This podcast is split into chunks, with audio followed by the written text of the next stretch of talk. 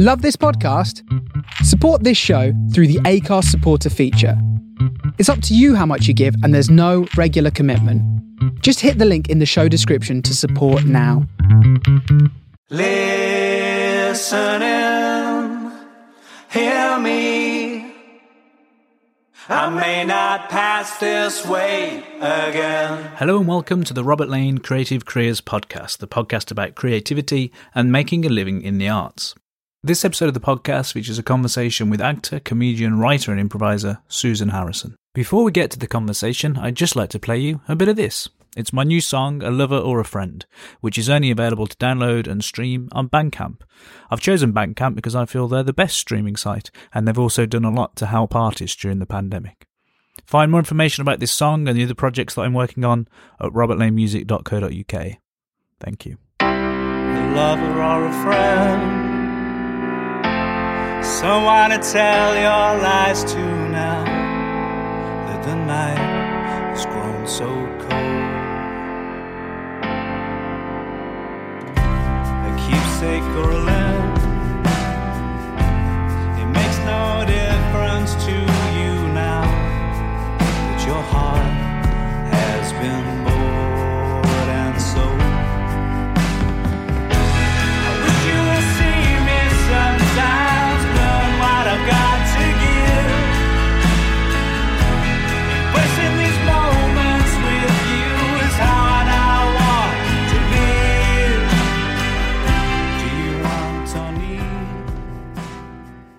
I'm on a mission to help you unlock your creativity. I'm sharing my journey as a musician, actor, and writer, as well as offering online content like guitar and songwriting tutorials and chat about creativity. I'm doing this because I know how important creativity is for mental health, and I believe everyone has a creative spirit. I want to help you find yours. Join me at robertlanemusic.co.uk and on social media as Robert Lane Music. Thank you. Hi, Susan, how are you? Hello, I'm good, thank you. Yeah, not too bad. Good. What is a normal, if such a thing exists anymore, day for you? A sort of creative day? Have you got a creative space set up? What are, what are you doing day to day? How's it working at the moment? Yeah, it's a good question. I sort of feel like sometimes I've got into little routines creatively and then something comes along and just knocks it all off or or sometimes you just like yesterday I was really massively unmotivated uh, in a sort of lock, you know, in a classic lockdown styley. Um, but if if it's a day that is going to plan, then I um, I usually have something in mind that I want to achieve. Like uh, I'm probably going to make a sketch later on today, so that'll be a thing um, to tick off. And then I have various writing projects. So this morning I did a bit of writing first thing, um, then admin. So yeah, like a sort of creative sandwich with admin in the middle. And are you diarising that then? Is it like, you know, are you keeping office hours to do that or are you doing it as and when inspiration strikes? Um, sort of a bit of a mixture. I've throughout this whole time period, I've tried, as I'm sure lots of people have tried different approaches. Uh, and I've tried the approach of sticking to like office hours or sticking to a set routine, but it's really, I find it really hard. And there's usually something that comes in the middle that that throws that off, like whether that's uh, teaching an online class or having to get back to someone about about um, a specific gig or you know there's usually something that kind of intervenes so i'm trying to be fairly flexible but having um, things i need to tick off the list really helps if you see what i mean Yes. having something to, to achieve And I don't know about you, but for me, doing almost everything from the same space has its advantages and disadvantages. Because in theory, you can get a lot done. You don't have to travel anywhere. You're not sitting on or sitting in cars or on the tube or whatever. But then mm. on the other hand, if your headspace is on one thing in the morning, I find it a little bit tricky then to sort of swerve onto something completely different in the afternoon. Or you're already thinking mm. about tomorrow morning's Zoom call when you're trying to write something now. Like, have you found a way around that, or is it just just something we have to deal with? Mm. Yeah, I know what you mean, the being in one space thing. Yeah, totally. And I do actually find moving rooms helps a bit. Like uh like working sometimes working in my bedroom, which is not an office space by any stretch, but sometimes it's just like, oh, this is a different physical space. So it's a different headspace for a, a kind of, um, it feels like this room is a bit more like if it's mm, thinking about ideas for a sketch as opposed to um, another space where I've got a desk, which is more like admin or writing a bit of prose, something a bit more structured. Mm. So yeah, I think actually that's a good. I hadn't really thought of it like that, but I think the space you're in does really affect that. Yeah, well, for me anyway. So maybe Um, having like a playroom and a, a workroom, Yeah. I suppose, is the thing. Yeah, yeah, I guess it is a bit like that. Yeah. Yeah, because the the online sketches I make is very much like playtime. So, yeah, that is that's much more um yeah, a bit more sort of free uh as opposed to like an officey type accomplishment. And then I'm interested for people like how that's changed. So would writing have been a big part of your your week anyhow before all of the events of the last year and a bit? Would you have been at home writing or has it has it changed that you're doing more of that now? Mm. Yeah, it's a great question. And I've thought about that a lot over this time period. And I have always written. And when I look, I was thinking about it, like knowing we were going to chat today about, you know, creativity and creative careers. And I was thinking, like, even when I was predominantly a jobbing actor doing like, you know, working actor roles, like um, touring and stuff, even then I was squeezing in like playwriting courses on my day off or um when I didn't have a laptop I was borrowing the stage manager's laptop in the wings. so yeah, writing's always been a huge part of my work and and um and what I love to do, but I think having this year has really enabled me to prioritize it in a way that I've never done before. And um and with my writing partner lucy Trodd we this we've achieved much more in this space of time than we ever have before. Um because you know it's just opened up those periods of unemployment hasn't it those golden days of unemployment in lockdown which have meant that you can you can spend time focusing on on things that normally got pushed aside by by the paid work you were having to do and the traveling between as well. Like, uh, Yeah. if you're touring or, or you know gigging and auditioning, even the doing the thing is only part of it. Supposedly the fun bit, but the getting there and the learning the stuff and the thinking about it. Not having that for or not having as much of that for a year uh, for me anyway. It's like that takes an awful lot of time.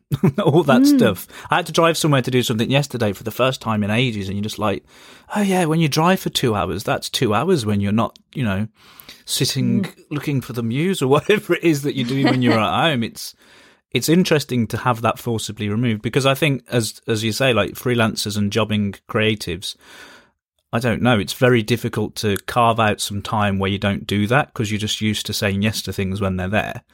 So to have it enforced, it's a really different mindset, isn't it? And I, I wonder how much that's going to affect our our thinking going forward, if at all. Yeah, yeah, that's really true.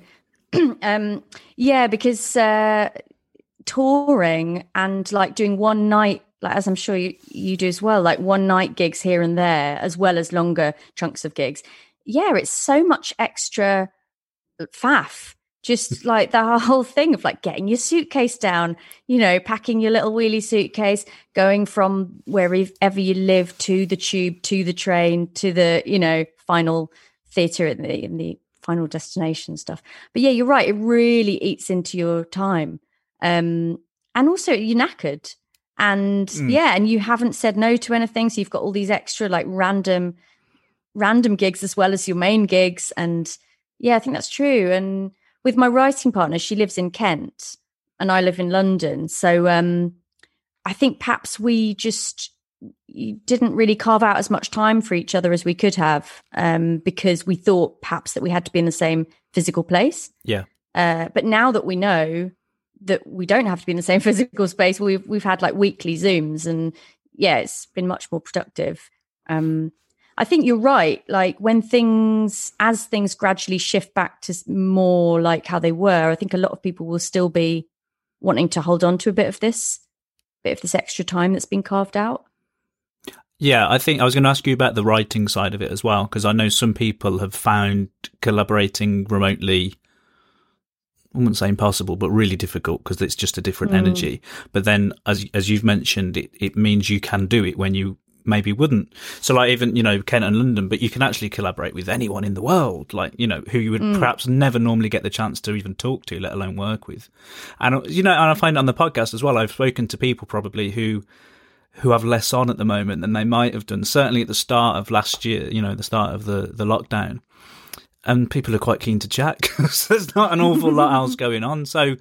Yeah, how has that happened with, or how's that worked for you and Lucy? Then the the writing was there any any problems with it being remote, or did it kind of work straight away? I think perhaps the fact that you've done it before, I think new collaborations may have been challenging for people, but it's with hmm. someone that you've worked with before. Perhaps it's it's a different thing.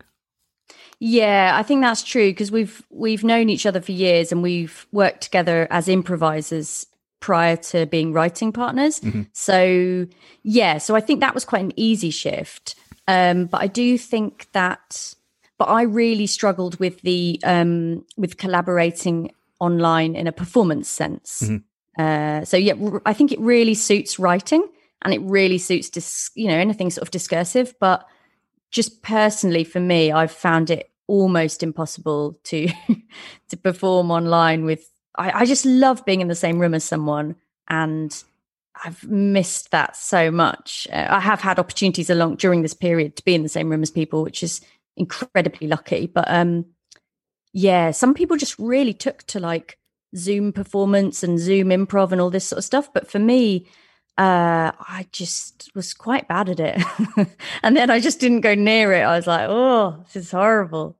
See look in people's eyes, not pretend to look in their eyes, you know? Yeah, and all you know those delays just at the wrong moment and everything as well. And because I've done a couple of those sorts of things, and it's like music wise is is okay. I think it's weird not having people clap or whatever at the end. Although that happens in real life shows for me too. But um, I did a couple of comedy improv shows, and it's all fine. But you've got absolutely no idea how it's going down. Yeah. It's and it's you know Yeah. it's very that side of it's strange. I'd hate to ask you about stuff that you didn't enjoy or didn't work, but what were some of those things then that that you were trying to no, do with it's a, performances? It's a good question because I think it's really interesting. Um, yeah, because I had such a visceral reaction. Hmm. Uh, it was really early on, and it was like just as everything had gone crazy and been and everything had been cancelled for for everyone. Um, and it was with these folk, which is this uh, improvised folk play with songs that I do with Justin Brett um, and our musicians Curtis and Rosie. And it was for Bristol Improv Theatre. Um, and we were meant to be doing it in the flesh, obviously, and then it got switched to online. Yeah. But we were all learning at the same time because it was so early on in the process. So, like, you couldn't hear me for the first 10 minutes, but I had no idea. and like, Justin was like gamely trying to carry on, but all his friends were texting him, going, I can't. I can't hear Sue. I can't hear Sue. You know, uh, and it was, it just felt so disconnected. And um, the next day we were both so sad about it just because Oh. like we spent years trying to get good at something very very specific and then you feel like overnight you're quite sort of eggy at it and like doing just a slightly rubbish version of something that you've specialized in so yeah it was uh yeah I- but having said that i think um it was such a quick learning curve for everyone from a technology point of view that had we done another show a year you know eight months down the line or something it probably would have been all right but it was just at that very starting point when everyone was on a massive learning curve. And um but also you know you just can't improvise harmonies and interesting no. rhythmic stuff remotely um if it's completely improvised you know uh, so because of the the old classic lag situation. So yeah so that was a really yeah so that was really weird. And then i did another i just like guested in someone's show maybe like a week or so later because it was very short and they were they're fantastic performers and stuff. Um but again i just didn't really like what i did. I thought they were great but i wasn't happy with with how i'd performed. So it just felt like less painful just to step away. Um and i think people who are really cerebral performers are probably quite good at it Mm. but that's not really my approach and it's not really my, what i'm drawn to so for me, it was, um, yeah, better not to do it or to just wait until the technology had developed or or to wait until there was time to practice it. Do you think you were missing that audience thing then? That Oh god, yeah. Yeah, like I've missed the audience as if it's a person, like you know, like I've been sort of homesick for for the audience, which sounds ridiculous, but it's been really um like a really real feeling. Uh less so now because as I say I have been lucky enough to be in different situations you know in, in between lockdowns where I've been able to do bits and bobs. Um but yeah, certainly at the very start I I really it was like going cold turkey. Uh, you know, like not realizing that you were addicted to a response yeah, and addicted to like a communication with a crowd, and suddenly it's taken away. Uh, it's quite mad, actually.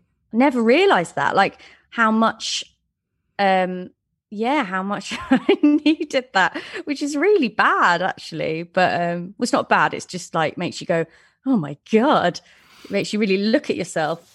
But when you've spent most of your life doing that, it's um, it, it's really really surreal to have it taken away. Mm. I'm, No, I'm- how did you feel? I well, yeah. I mean, that? the, the the comedy improv stuff. I had kind of ruled out doing any of that. We, I'm in a short form improv group, like games group, um, and I kind of just thought, oh, we probably don't do any of that online because it was too hard. And then a friend said they wanted to do something for like uh, Red Nose Day. Would we do an improv? So, okay. So then we met up and had a couple of chats and practices about it, four of us. And it's like, how could we do it? Thought, well, if, if all of the games are as if they're on Zoom and there's any lags or any time problems, that's okay because we're all on Zoom. So, okay. So that was an interesting challenge to find a way to do it. And it was just nice. But I think as nice as the show was, it was nice to be chatting to people about doing a show. Like, Yeah. and again, I, you know, you kind of forget that and you take it for granted a little bit when you're doing it. But yeah, just having four people chat and making each other laugh. And it's not a substitute for being in the room together at any stretch of the imagination, but it's certainly, for me, it was, it's better than nothing. And the same with the music gigs. And it has its advantages in that there's people who've seen some of the stuff I've done who've never been to a gig because they don't live somewhere I've been or mm. they they don't go out to shows or whatever it is. That side of it's interesting. And like you said about what carries on, it, whether performances are live and streamed at the same time or whether there's a combination of the two so people can, can dip in. It's, it's going to be interesting to see how that develops because I really think a lot of, uh, I wouldn't include myself in this, but a lot of people have really pushed the technology. We found the limitations of it and sort of forced it to get better. Um, Yeah. and you know, you saw the production values go up incredibly from like it's f- not for me. For me it's always just been the phone or the computer or whatever but people have multiple angles and decent light setups and stuff. And now it's doing it from a venue isn't it? So it's it, it's in effect it is like being at the show it's filmed properly but you- you're not there. I don't know. It's Yeah. interesting isn't it? And then uh, i spoke to someone who does sound for bbc radio and was involved in the the virtual audiences that they've been doing for all their comedy shows and panel shows, and the same on TV as well. And it's like, oh, okay, no one had really, from what I can tell, no one had really thought about doing that before. But it's like, well, it's a it's a pretty handy idea actually, because again, it means you're not having to say we're only going to have the 300 people who can get in the room. We can have people from wherever, you know, and somehow been involved in the show. But yeah, you know, whether we just abandon all of that when we don't need it anymore, or whether it becomes its own thing, I don't know. Yeah, I think um, you're right. There's a lot of pluses. Um, yeah, a huge one being how accessible it has made watching live shows. Um, yeah, totally. And and um, when I do, I've done the Showstopper live stream a couple of times, and that is brilliant in terms of knowing that people from other countries are able to watch you, whereas they might not have been able to before, or or people you know who have access needs who might not be able to find it easy to get to a theatre. So I think that is brilliant, and and also there's been things like the little communities of people watching that has sprung up, like um, Andrew Pugsley, who is also a member of Showstoppers. He's been running a a weekly show, um, and uh, there's always like this little posse of people that watch it, and that's really nice because they're sort of chatting um, amongst themselves uh, in within the chat. So I think there's a lot of pluses. And as an improviser, I do like that the audience can interact the entire time. Yeah, that's true. Constantly suggest stuff, and I do. I did an Instagram live in character, and I loved the fact that they were constantly asking me questions. Um, so yeah, there's there's pros and cons, but I think it just took me longer than some people to like to get there, or and and maybe yeah, maybe it just wasn't a natural fit for me. But for some people, it has been. They've like really carved out a niche. Yeah. it's really impressive. Yeah, it is. It's, it's always interesting that you know people in adversity come up with new ways of doing things. It's very cool. Um, the other sort of plus for some people, I think, has been new projects that either were on the back burner or were just an idea or didn't even exist as a glint in anyone's eye. Have you had any of those that have come about because you've got the time through lockdown? Yeah. Yeah. Um yeah, like I guess having having the time to make online sketches has been like really therapeutic, but also it's been really great in terms of building a little a little bit of an audience, which I've always wanted to do. I've always wanted to try and find my audience and build an audience like as a character comedian, but I've never really known how to go about it. So I mean that's been amazing.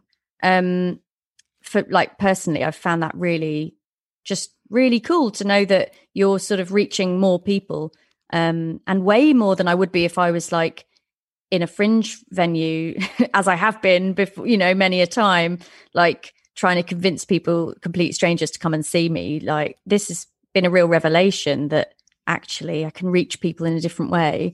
Um so that's yeah that's definitely been something mm, sort of that I've really extended this year and and then f- sort of from that um uh me and Lucy my writing partner have just finished a little period of R&D with the Omnibus Theatre which came from an online video and came from them seeing an online video.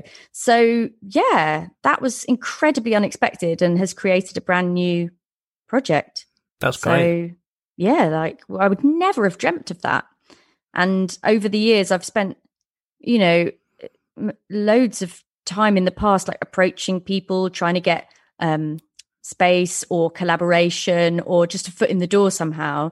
And um, this time, we weren't trying, and they approached us just because we'd made something.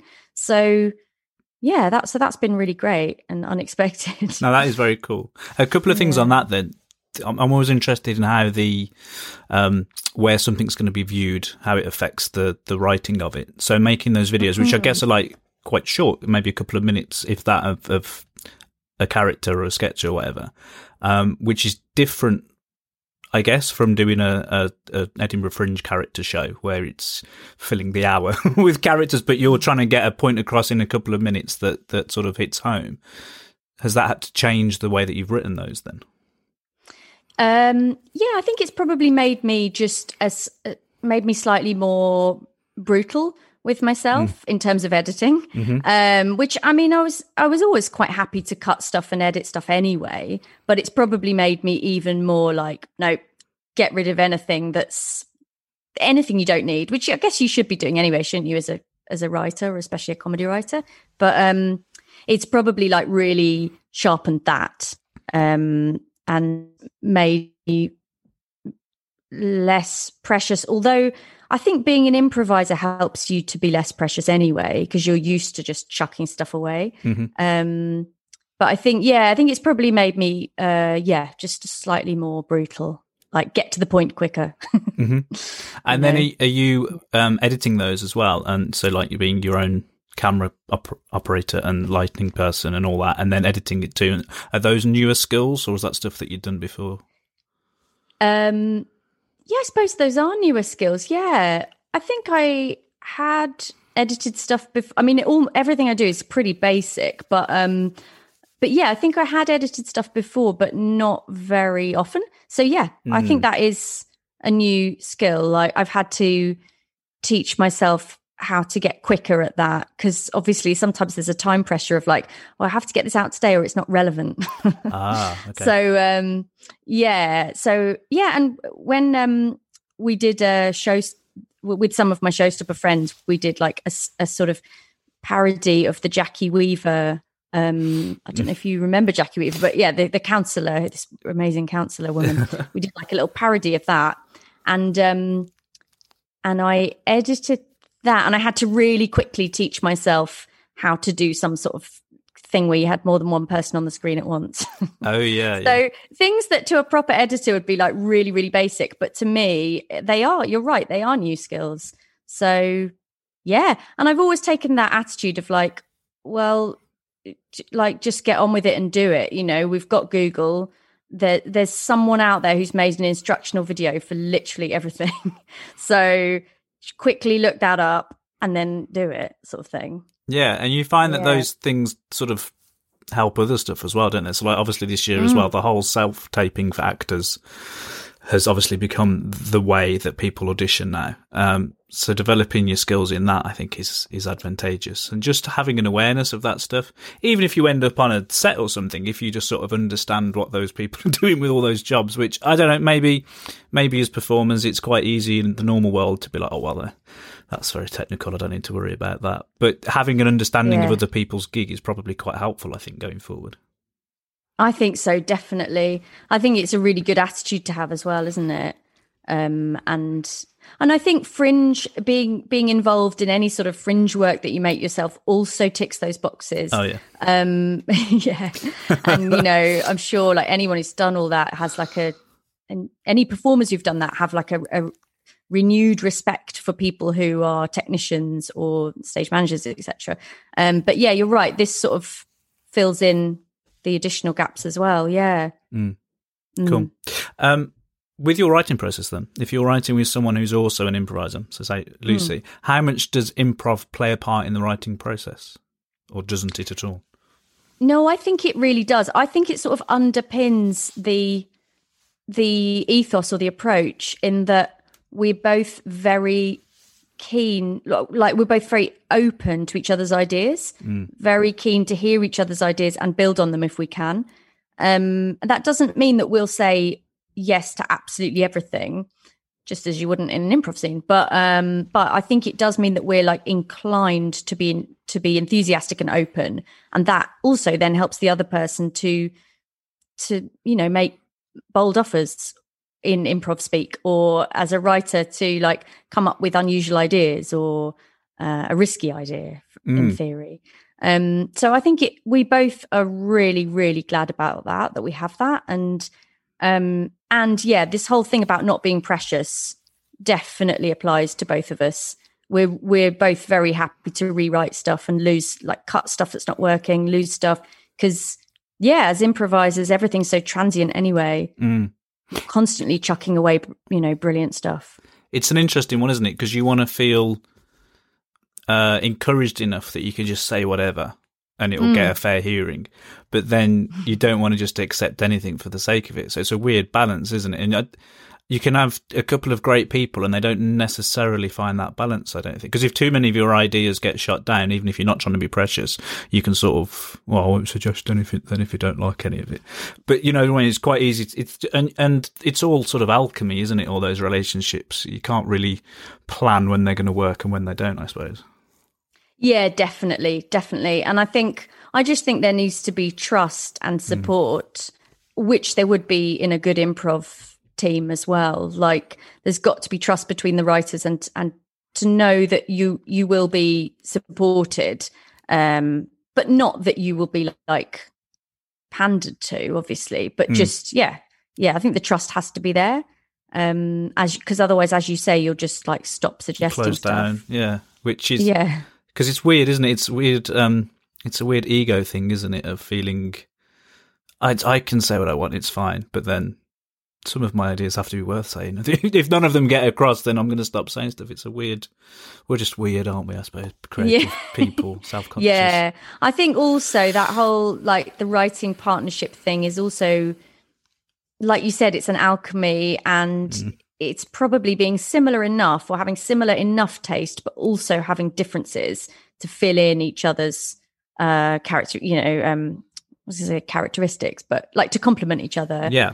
Um, because I think me and Lucy are, are similar in lots of ways, but we are also quite different, and that's why it works. I think. Yes. But, yeah. Yeah. And would you only write with Lucy then at the moment, like this over Zoom, or will it then be you have a meeting and then you'll sending ideas by email or whatever afterwards? How does how does that work?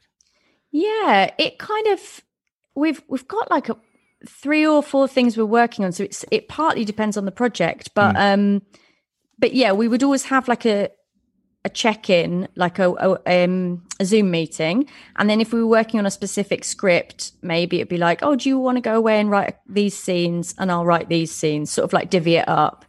Um, but then if it's something sort of less creative that is like a treatment or a pitch or something, one of us might do a pass at it and then send it to the other one and say, Do you want to do a second pass? And yeah.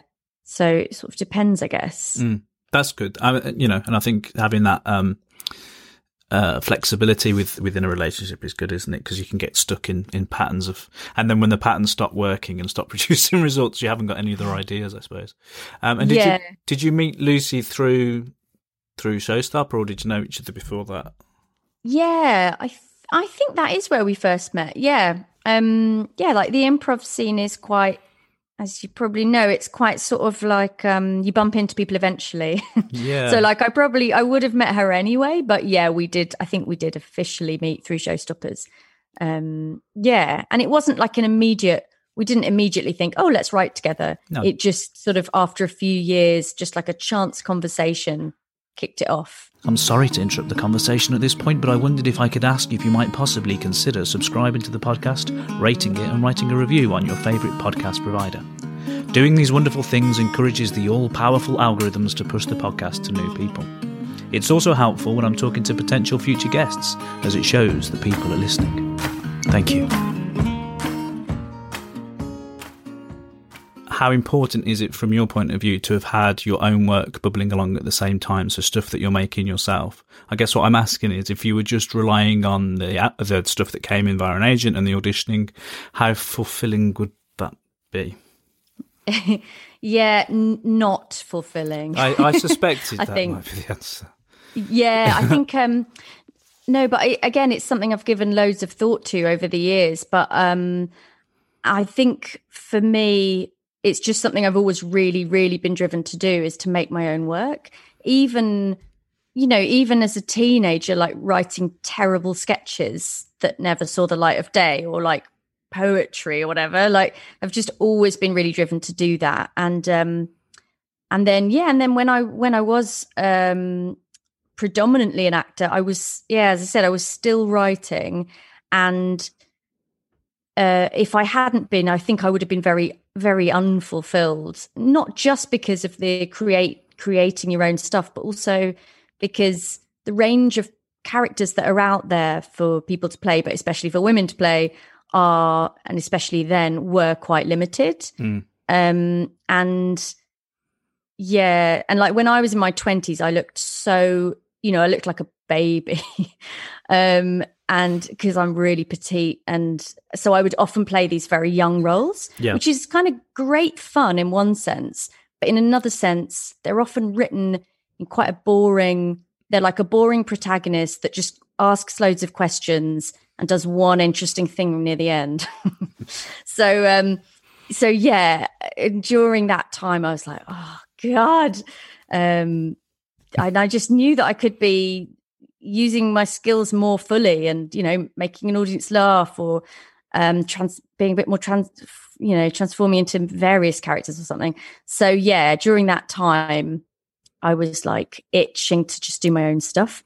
Um and uh, and if i hadn't i think yeah i would have been very very unfulfilled because and also because you don't have a sense of agency. You know you're just waiting for the phone to ring and um and i think that's really uh, yeah just really disempowering Mm. for anyone even if they're not i don't know even if it's an actor who's who doesn't really like writing i just think it's so valuable to give yourself something else that you, that is yours or that you have a little bit of agency in Mm. um, unless you're really like blessed with an absolutely brilliant varied non-stop career um, of acting roles but that's that's unusual uh, yeah i think And even if it's stuff, you know, if from my experience, if it's stuff that you're not literally writing yourself, but it, you've got yourself in with a, um, a small little film, an independent film, or people who are making stuff for themselves. Because of the way that the technology is now, people can make things. People can, you know, write and direct their own sketches and, and films and whatever. Whether anybody sees them is a slightly different question, but it kind of doesn't matter because you're still making the thing. And I don't know how you feel about this, Yeah. but I think an objective for a lot of creatives is, is make the thing, and then anything else that happens afterwards is a slightly different different conversation, really. And I'm interested Definitely. in in those things where for want of a better word the the proper gigs or the proper jobs so like tv stuff or whatever or, or touring theatre how many of those have come about in some sense because of something you were making yourself if that makes sense Yeah. Yeah, it makes total sense. I was going to say that as well, actually. I, I look, yeah, looking back, I can trace a lot of stuff back to through, um, back to stuff that came through something I did initially. Um, yeah, yeah. Like when I was at the Fringe one year, there was a sort of um, an opportunity to do five minutes of your show in front of a CBBC crowd, and so I rewrote something and did that. And then they came to my solo show, and then from that, I got a job on um, DNN, which was this sketch show, a CBBC sketch show. Uh, well, actually, I did also have to to make them a couple of videos and send them that. But again, that's just something I made myself. Mhm. Um, yeah, and so I did two series of that, and then from that, I got I was able to audition for another CBBC show called Class Dismissed, which I did two series of. So I don't think any of that would have necessarily come about if I hadn't initially got on their radar through a character that I'd created and rewritten for you know for the purposes of showing them. So um yeah, I mean it's not like that for everyone. Some people are just have you know auditions that go that sort of land in their lap and then they just that takes off for them. But I think for me it has been through my own stuff um predominantly. I mean the ideal is that it would be a mixture of the two. Mm. Uh and it is always a bit of a mixture, but I think yeah, I'm just thinking about stuff I've done recently and um yeah, it's usually it's usually through yourself. yeah. and i think the handy thing with that as well is like things can go well sometimes you might get a really great gig but then it stops or it, it's not there forever but if you've still got your other thing happening or your other things happening at the same time it doesn't matter it's just another it's just another thing that you've done that's you know that's useful that's handy Yeah, exactly. Because it's not like a traditional trajectory where yeah, it's not a ladder, is it? So um you're absolutely right. And uh, and there's been there's been theatre jobs I've done in the past that have been you know really like really beautiful shows and like really um like I did a show at the National and it was a really gorgeous uh company and a, lo- a lovely show and everything but when that finished that's the end yes it's not like someone goes, Oh, you've gone through the National Theatre door. That means you get onto the next level of being an actor. Like, not at all. You just go back to whatever in between job I was doing at the time.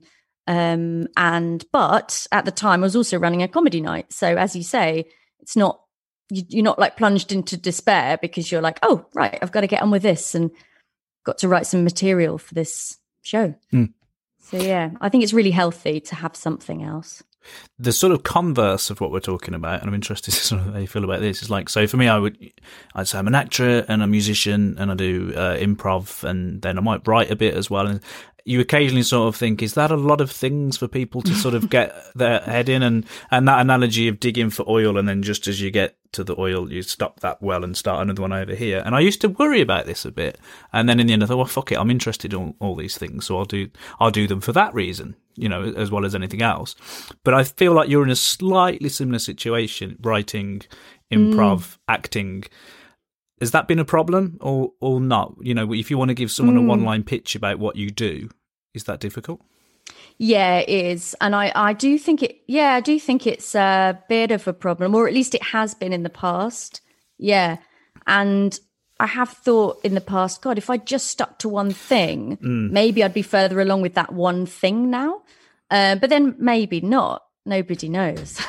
That's but it, yeah. um but yeah i definitely take your point. point and um uh when i met um doing a podcast i met andy nyman who i think is you know fantastic i think of him as a fantastic actor writer um consultant on magic, you know, uh, on with Derren Brown, etc. Um, but he was like, I only describe myself as an actor, and I thought that was really interesting. Um, because so for him, even though he's multi-skilled, he is very careful about how he describes himself, so that um, yeah, so people have take that away with them, I guess, and think of him in that light, which makes sense. Um, and yeah, I have gone back and forth on that over the years, and like played around with my Twitter bio, you know. Oh yeah, that's like, one, oh, it? there too many slashes? Am I too many freaking things? But also, I just think it all comes from the same root. Yeah. Like it comes from the root. For me, it comes from like playfulness and making stuff Mm. and being interested in other people and writing about them or being them. So like it kind of comes from the same place, I think. Um, but yes, it does make other people's life harder because they love, you know, other people want to pigeonhole you, don't they? Oh yeah, So- definitely. And even within the one thing that you do. So it's like, oh, you're an actor. Well, what what do, what acting do you do? Well, it's the point of acting is you know do lots of different things, and certainly with music, when you're trying to book music shows, it can be a nightmare because you're like you're not quite folk enough for this gig, or our oh. audience doesn't do that. You know, it's like you're great, but it's not quite right for this thing. What do you do? Who do you sound like? All that stuff, which is all just part of part of selling stuff, isn't it? And you know, people need a, a like I say, a line, a byline to sort of get what you're doing, which of course is difficult if it's something quite new because you know. Mm. But then, how do you describe original things? I think it comes back to what you were saying before, really. Like you've just got to get people, just show people, don't tell them, just let them see what it is rather than try and describe it. I suppose. Yeah, yeah. I think I know what you mean. I didn't realize that music was so was so like that. Um, but that makes sense now that you said it. But um, yeah, I think for years I sort of resisted the idea of sell it of that we have to kind of in inverted commas sell what we are or what we do, and I think I resisted that for so so long. And actually, perhaps I should have just um doubled down on it. but uh yeah, I don't know. It's so hard though, isn't it? It's. I think Uh, you're wrong. whatever yeah. you do as well, though, aren't you? That's the thing. like, like you were saying, would you get further if you focused on one thing? And you read about people who have um, success in inverted commas, and it's like, oh, they didn't, they literally didn't do anything else but study the oboe for thirty years. No wonder they were really successful. But then the other side of that is like, well, who wants writers who've only ever known about writing? You want people to- to have had lives, don't you? So they've got more interesting things to talk about, from my point of view. Yeah, definitely, definitely, and the same with and like especially with improvisers. Um, yeah, like I think the more the the more open you are to different improv styles and and you know if you if you do other stuff whether that's music or acting or whatever and then you improvise it's all it's just all like extra ingredients isn't it for an interesting performance hopefully Yeah, and, Um, and it makes people unique as well. It's like the whole thing about people changing their accents or or the the way that they look because that's what's um I suppose for an actor, say that's what everyone on telly at the moment looks this particular way or talks in this particular voice. Was like, well, they're already doing that, so being not like that could be quite a good idea, really. And like, as much as you're acting and pretending to be other people, some degree, you should run towards what you are and what you're interested in because that's that's you, it I suppose. Yeah, definitely. Is it Dolly Parton that's got an amazing quote about that? That's like, um, find out. I don't know if it's her. Someone who's like, find out what you what you sort of find out who you are, and then do that like as much as possible. Yeah. I'm really paraphrasing, but something like that. And I think that's true. I mean, that's what the best comedians do, isn't it? They find out how they're perceived and what their persona is, and then they're like, right, let's just really, really go for that. Mm. Um, yeah. the other side of that, that I find interesting to to people for this is like asking people what they thought that, or, or what influenced them and got them started. So for me, like music, you, you spend years. If someone says it sounds like one of the people you're really influenced by, you're like, oh no, it's too obvious, and then suddenly you go, but they're the people who got me interested, so that's cool. Like, and the same with with anything. I think with anything that you create, you sort of get to the point where, oh, I'm doing a bit like the stuff that got me started. So, what was the stuff that got you started? I suppose is the question in a long-winded way.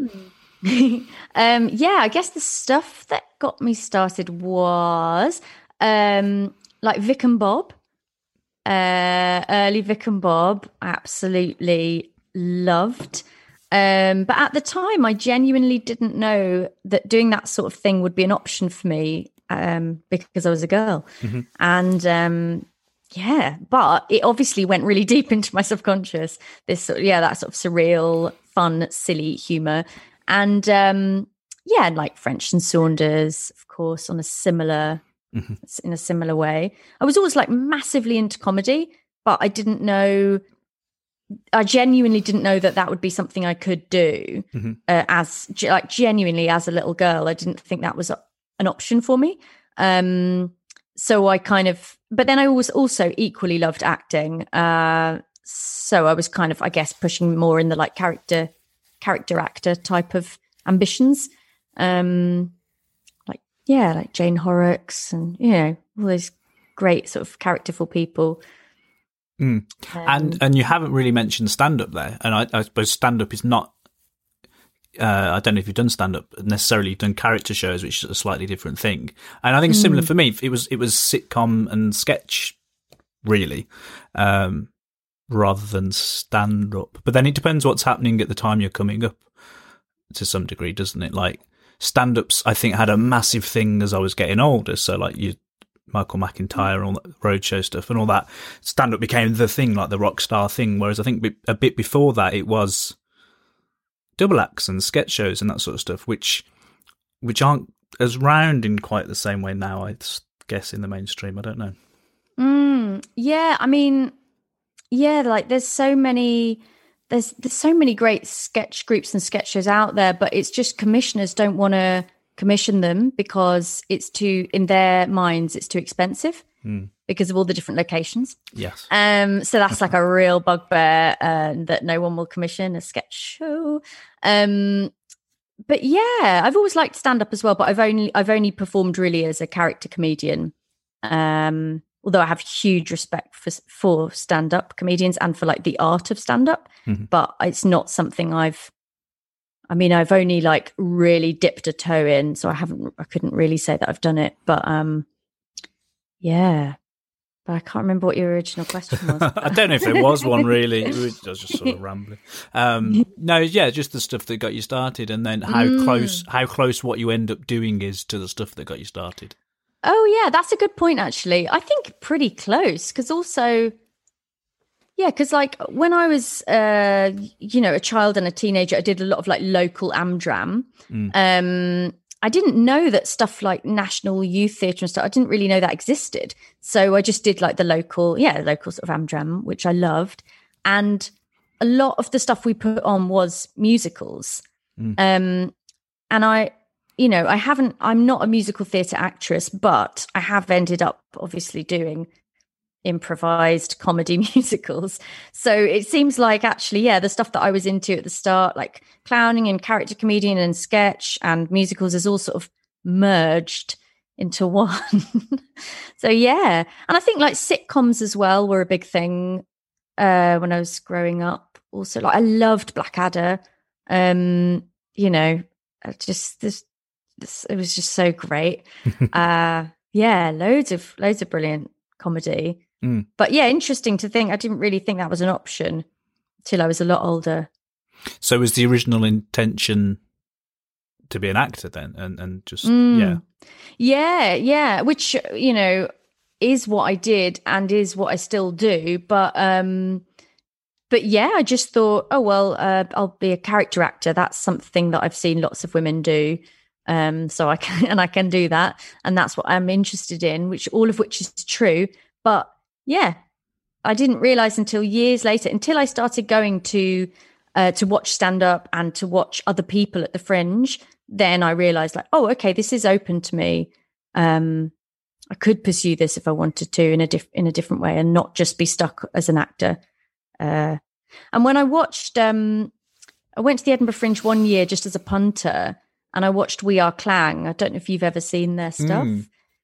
um, but it was so amazing and so like anarchic and ridiculous and loud and in your face and all of the things that I felt like theatre uh, at the time was trying to be but couldn't. Mm. Um, and that really sort of, yeah, just really opened my eyes and in- influenced me, I think.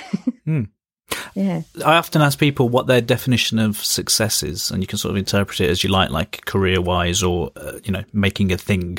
So, how what do you think? What's your definition of something that that works? What how would you judge something has been a success? Like, uh, the, as in, how would I judge like whether whether a, a career was a success? Yeah, either either that or a thing that you've made or, or written. So you know, both or either. I How- think, um, like, if it was in terms of how I would view whether my career was successful, perhaps it would be like whether I was making a living, um, but like calling the shots. Mhm. Not entirely, but maybe 60%, 70%. that makes sense. so so i wasn't entirely dependent on other on the whims of other people uh, like on the whims of uh, uh you know um a commissioner or a producer or something to get back to me. Like i'd love to be in a position where i was yeah uh where i had that amount of agency and could then like help other people and you know as well. Um and in terms of like whether a specific project is successful i think yeah that's interesting isn't it? Because so many different ways of judging it. I think if you've well i was going to say if you've got managed to get a reaction from people but actually that's not true because you could get a terrible reaction or you could just do something for the sake of it. So um hmm, i don't know. I guess if if you've made something that someone's re- that's really resonated with people or like thinking of the r&d i just did with lucy if we if we made something from that that moved people i would feel and that and if they left feeling i don't know hopeful or if it was cathartic then yeah i'd say that was a success i think you have to with a specific project maybe you have to know um what you would like the audience to feel perhaps Mm. i don't know Mm. That makes sense. Okay, Susan, that's been great. Thank you very much. If people wanted to catch up with you, is Twitter kind of your main avenue of expression for that kind of thing? yeah twitter's my favorite avenue uh, yeah um and uh, i'm also on instagram as susan yeehaw which is a, an improv game yeehaw Uh-huh.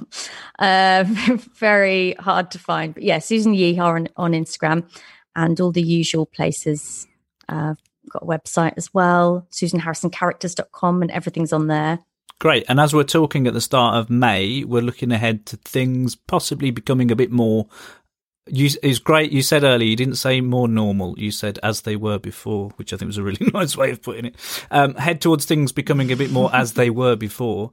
Um, have you got any performances lined up that people might want to know about? Yes, I've written them in pencil in case I have to rub them out. But um, yeah, the main one is These Folk, which is this improvised folk play with songs. And that is on Saturday, 26th, as part of the Brighton Fringe. And it would be lovely to see some faces there, you know, shouting out suggestions. That would be brilliant. Um, other than that, I've got various gigs for Showstopper coming up, like dotted here and there, but that will all be on my website. Great. And these folk, just to chat a bit about that, then that's with Justin, isn't it? Who's also a showstopper, I think. Yeah. Yeah, that's with Justin Brett. Yeah, exactly. Um, uh, and with uh, Rosie Begunzi on percussion. Hopefully, she'll be free for Brighton. I don't know, but she's amazing. Um, and um, uh, Curtis Volp, who is an incredible jazz guitarist. Um, and uh, it's just like good vibes and good times and folky music. Good. And who could ask for more than that, particularly given what we've all gone through for the past few months? That's fantastic. Thank you, Susan. Great to chat to you. Thank you. Thank you for listening. I hope you enjoyed that. Join us next time on the Robert Lane Creative Careers podcast. Until then, please subscribe, rate, and review, and have a look at robertlanemusic.co.uk to see the other projects I'm working on. Thank you. Goodbye.